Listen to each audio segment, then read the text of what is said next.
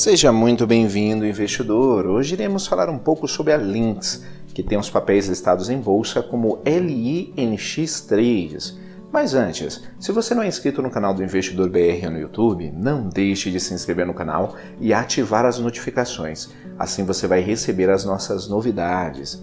E não deixe também de acompanhar o nosso podcast Investidor BR nas principais plataformas de podcast. Lembrando que colocamos diversas notícias novas diariamente em ambos os canais.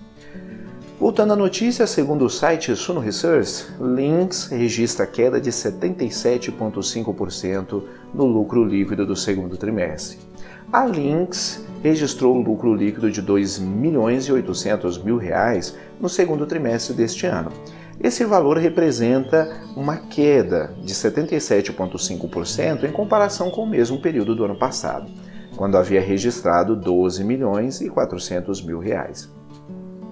A receita líquida da Lynx no segundo trimestre foi de 213 milhões e 400 mil reais, com um crescimento de 10,8% em relação ao segundo trimestre de 2019.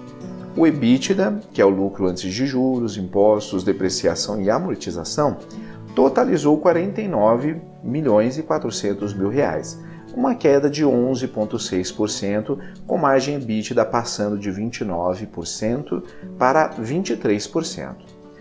O custo dos serviços prestados atingiu 51 milhões e 100 mil reais no segundo trimestre.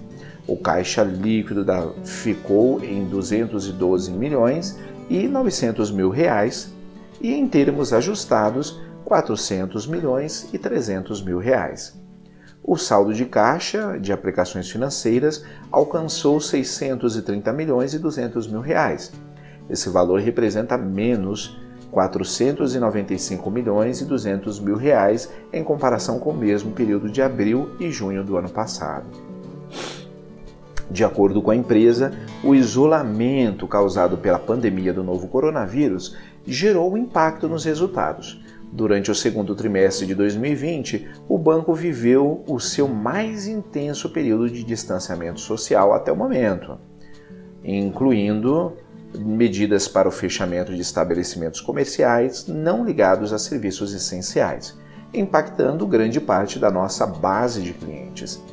A processadora de pagamentos Stone comprou a empresa de softwares para o varejo, a Lynx para por 600, perdão, por 6 bilhões e 40 milhões de reais, sendo 90% no valor em dinheiro e 10% em ações.